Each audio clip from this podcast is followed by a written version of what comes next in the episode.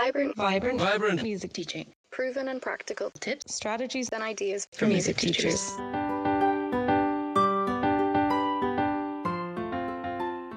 You're listening to the Vibrant Music Teaching Podcast. I'm Nicola Cantan, and in this episode, we're talking about a Valentine's idea for your studio with Carmen Carpenter.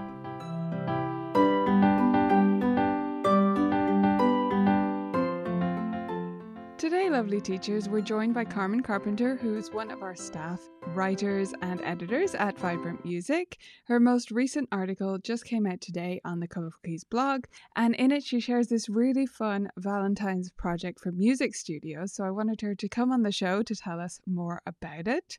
First of all, Carmen, since it's your first time on the show, can you tell us a little bit more about your teaching background, where you're from, that kind of thing?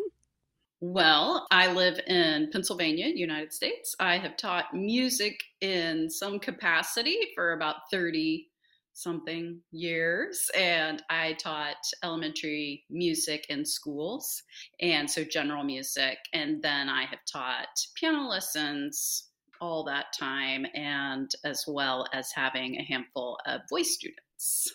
Beautiful. Yeah. Yeah, that's fantastic. So, what inspired this project idea for Valentine's? Where did it come from?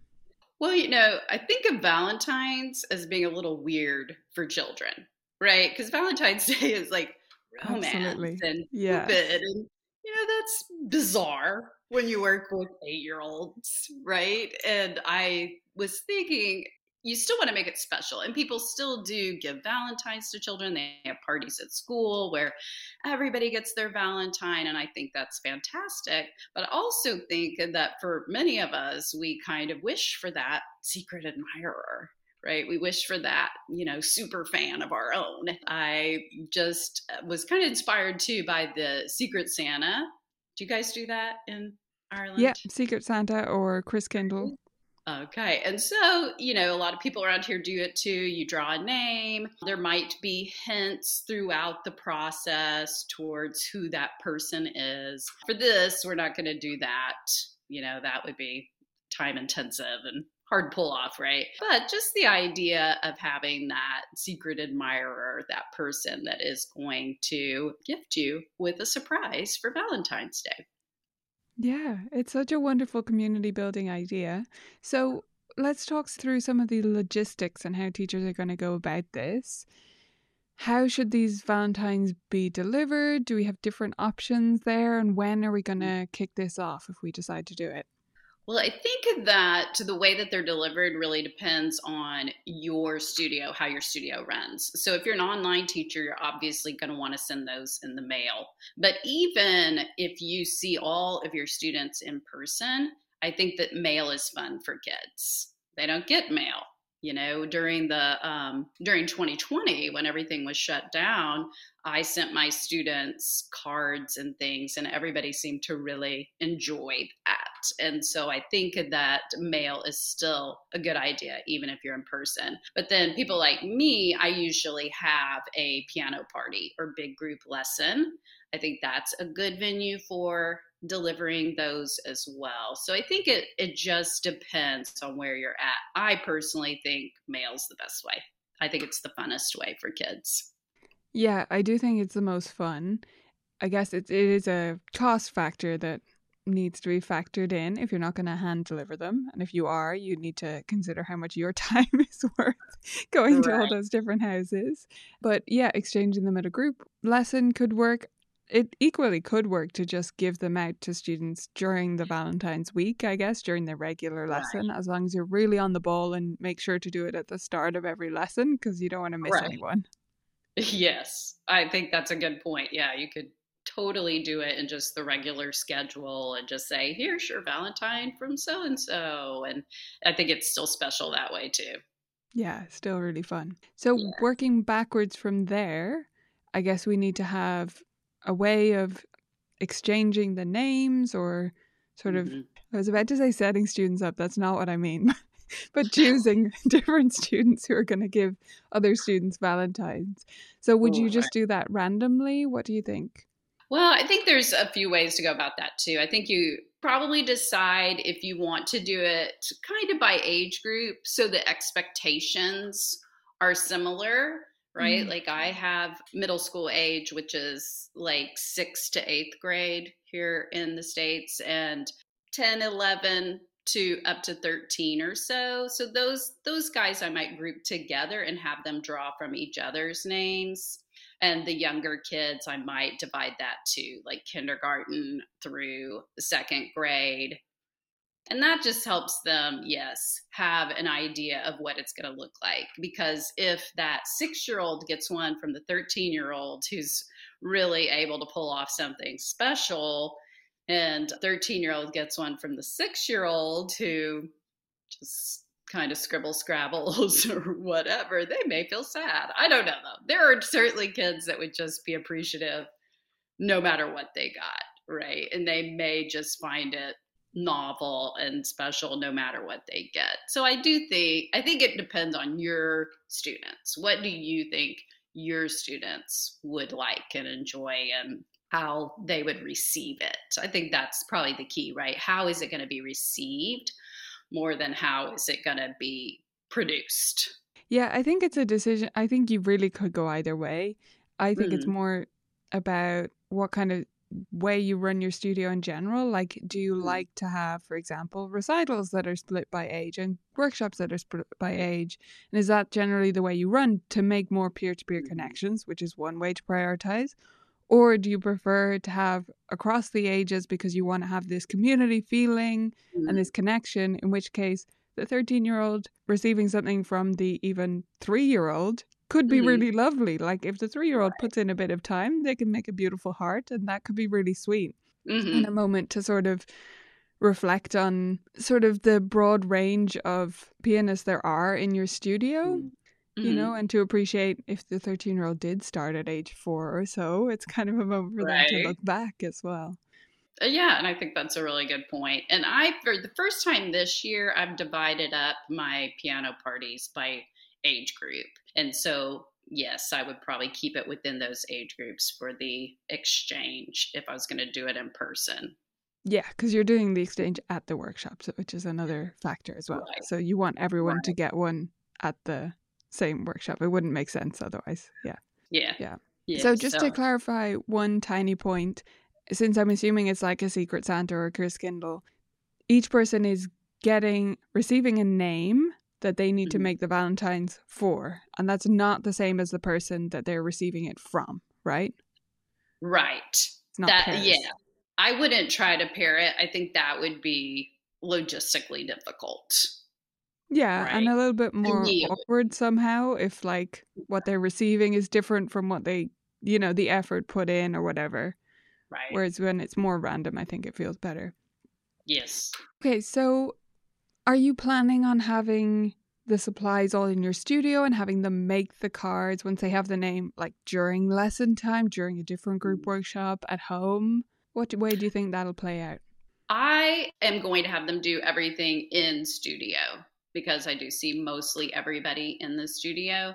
And uh, so I will provide all those supplies, carve out the time for it. And I would probably do it over a few lessons rather than all at once but but again i think you have to think about your students on that because some of your you know i have one in particular who comes to mind who's super artsy that if i spread it out i think she will feel hindered somehow by that right? like I can't let my imagination run free. And then so I'll have to think that over. So it may have to be individualized based on your kinds of students. And so you might be able to. I do think it requires planning ahead. Like you have to think about it. You have to give a few weeks so that if they don't finish, that you can give them a few minutes in the next one or whatever will happen. And so I do think it has it has to have thought. Prior thought is important. Yeah, I think there are again many ways you could do this. There's no wrong way to do this, of course. Wow. I think the main thing is to do it enough in advance, whichever way you're going to handle it. So probably my preference would be to give the assignment one week of making it at home so that those mm-hmm. who really want to take their time and enthusiastic about it can do it at home with their own Right. favorite glitter pens or whatever they have because they love all the art stuff. Right. But do that enough in advance that the ones who come back saying they forgot or they didn't have time or whatever, you can then Mhm. do it at a few minutes at the start of every lesson for a while or while listening to music that they're going to be working on or something like that. Right. Oh, yeah. I think that's a fantastic idea for sure. Okay, so the card fronts are one thing, and I think most of my students would straight away be like, I got this, I, I can draw a beautiful picture. You know, they love drawing. But then when they come to the inside, they might get a bit stumped. So, do you have any suggestions in mind for what students could write inside? Well, I personally think that's a great opportunity for making it musical, right? And so I I'm a fan of changing the lyrics of songs. I like things like um, you know, Mary had a little lamb, uh, row row row your boat, whatever it might be that they can easily fit some fun little message to their uh, you know recipient just kind of use what they know about that person and if they don't know anything about that person the teacher can fill in oh they play soccer and so do you or football excuse me or whatever it might be that they have in common right? Because you as the teacher kind of know those things about them. You might be able to say hey they they also take dance or whatever and to help them through that. I think that's the easiest way to do it for the youngest kids but I think they could write a melody too. You could make it easy with like something on the black keys, you know, or just the five finger scale, just a C five finger scale, and kind of write a little melody in there too. So I think that's a possibility as well. Yeah, so I should mention we actually have a freebie download if people are like, what, writing a melody inside? What's going on? So we have a Mhm. free download in the article, which people can find right at the top of the Colourful Keys blog right now. Mhm. So colourfulkeys.ie slash blog. And you'll find a download there, or members can find it at the top of the library. And it has the inside of the card just with a simple stave already put in for you so that you can print that out and your students can draw on the front. Now, if you do end up having some that don't draw on the front or don't want to draw, outright say it or just keep forgetting, then you can use the pictures that we've already put in there. So we do have card fronts as well there, just as an mm. option that you could use instead of the students drawing, although I'd love to have the students draw them mm. themselves. And then you have the stave on the inside so they can write their own melody, they can copy it from a favorite song and change some of the lyrics. We won't tell mm. anyone about the copyright infringement, no problem. Um, they're not going to publish it anyway, anywhere or anything like that, and they could work it out by ear, or you could help them to figure it out, depending again on their Mhm. level. And if you do have like preschoolers, maybe you write it on the staff for them and just you know talk about it together, so you can always adapt it that way. But I love the idea of having this musical message inside that really connects the whole studio together and everyone has written a different little melody and it can just be Mhm. two bars it doesn't need to be a big deal Right. Yeah. And I think that's really neat too, especially if you've matched up the younger ones and the older ones and the younger ones that you may have to help write it out, that older student is able to actually read it and play it. And I think that's really fun too. This the thought of them doing that is kind of nice, right? yeah it's wonderful and if teachers wanted to take this even further it could go on to be a composing project that then they take that little melody Right. And they can compose a whole piece with it you know but even just that little nugget of a melody is a great little touch to have inside the card so Mhm. I really liked your notes, Carmen, in the article about setting up students to be polite and kind and generous when they're receiving the card. So, what reminders do you think we need to give? I'd say, especially the smaller kids, to make sure that they're receiving is polite, especially if they're going to be, like in your group workshops, receiving it where the giver, the gifter, is there. Right. Oh yeah, totally. I think um, mentioning that comes from years of working in the classroom, in the classroom setting, and just finding that if I front loaded things with the appropriate response right now is thank you, not, oh, I wish I had gotten blue instead of purple or whatever it was. And so, yes, I definitely think that letting them know, remember this person, worked hard on this they were thinking of you and doing their best work. So remember to say thank you and remember that everybody is at varying levels of ability in the arts and crafts arena, in the music arena too, and to just be really sweet. And I do find that children, if you kind of just give that gentle reminder at the beginning, that everybody will be very sweet and polite and, and grateful. Yeah, definitely. I mean, I wouldn't expect any of my students to be reacting in a different way, but I do think it's good to set it up that way, as I say, especially if all the students are right there, that if someone even makes a face, it's going to be really noticeable to the gifter. So just like setting it up, setting up everyone up for success in terms of gracious receiving of gifts is right. good. Yeah. Oh, yes, absolutely. Yeah, some parenting may have guided that as well. Thank you. Yeah, exactly. So, what if teachers are teaching online then? We mentioned earlier that they would definitely have to post or mail the cards probably mm. to their students or, you know, go for a giant walk and deliver them themselves.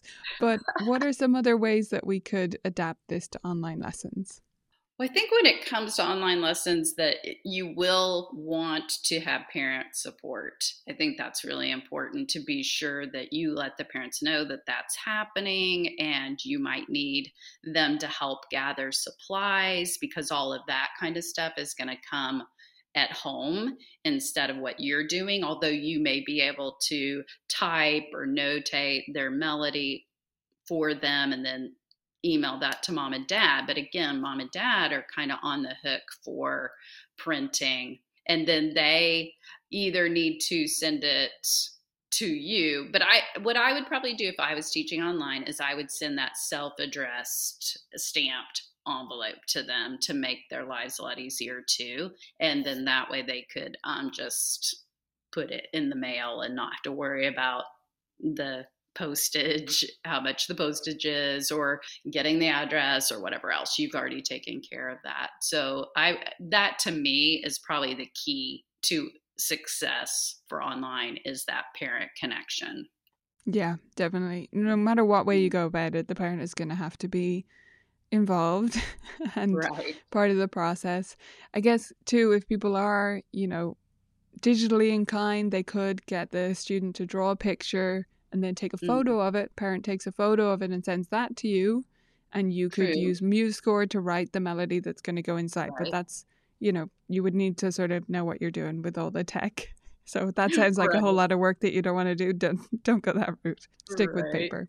Yeah, and if you, I mean, if you wanted to take the postage part out of it, you probably could do the whole thing digital you could make yeah. a little video, you know, you could record the lesson, make the video and things like that. But I, you know, like I say, I think that the actual card and the mail is part of what makes it fun. Yeah, I think almost especially in the context of online lessons, especially if you mm-hmm. have students, like this could be an amazing opportunity if they are all over the world to read, mm. re- receive something in the physical post that's from yeah. the other side of the globe. I mean, that's a really special yeah. thing and it connects right. them to a studio community in a way that they're not most of the time. Like that is one of the downsides of online lessons is that they're not connecting in sort of this physical space. So right. i think yeah it would be a missed opportunity to do it as like an e-card in my view. Right. Yeah. I yes i agree with that. And, and you know you make me think though wouldn't that be fun too if you had a friend in another part of the world and you kind of cross studioed mm. it you know i think that might be kind of fun too i don't know how you'd figure all the logistics of that out yet but that that sounds fun right yeah like a pen pal from far away that yeah it would be like a one-off pen pal it would be really fun to receive a right. melody from a totally different studio far away right. I guess the main challenge would be if they have a different number of students to you you right, would have to have, have to... some students double up or something because otherwise, right. yeah. Yes, that's a. But if people want to go for the gold, they could, they could go all the way there. That appeals. Maybe another great idea. yeah, absolutely. Okay, thank you so much, Carmen, for coming on and telling us all about this idea. Again, people should go to the article and get the download um, so that they can just print it out and have that already laid out for them. They don't have to do that part and then they can just get to matchmaking their students. Right. Great. Thanks. Thanks so much again. Talk to you soon. So, we would love to hear your studio's Valentine's celebrations. Come join in the conversation in the Facebook group. It's Vibrant Music Studio Teachers. And if do, you do use our template, we would love to see photos of it. Please share if you have student drawings that come back to you, or you can take photos before they go out to their Valentine's piano buddies.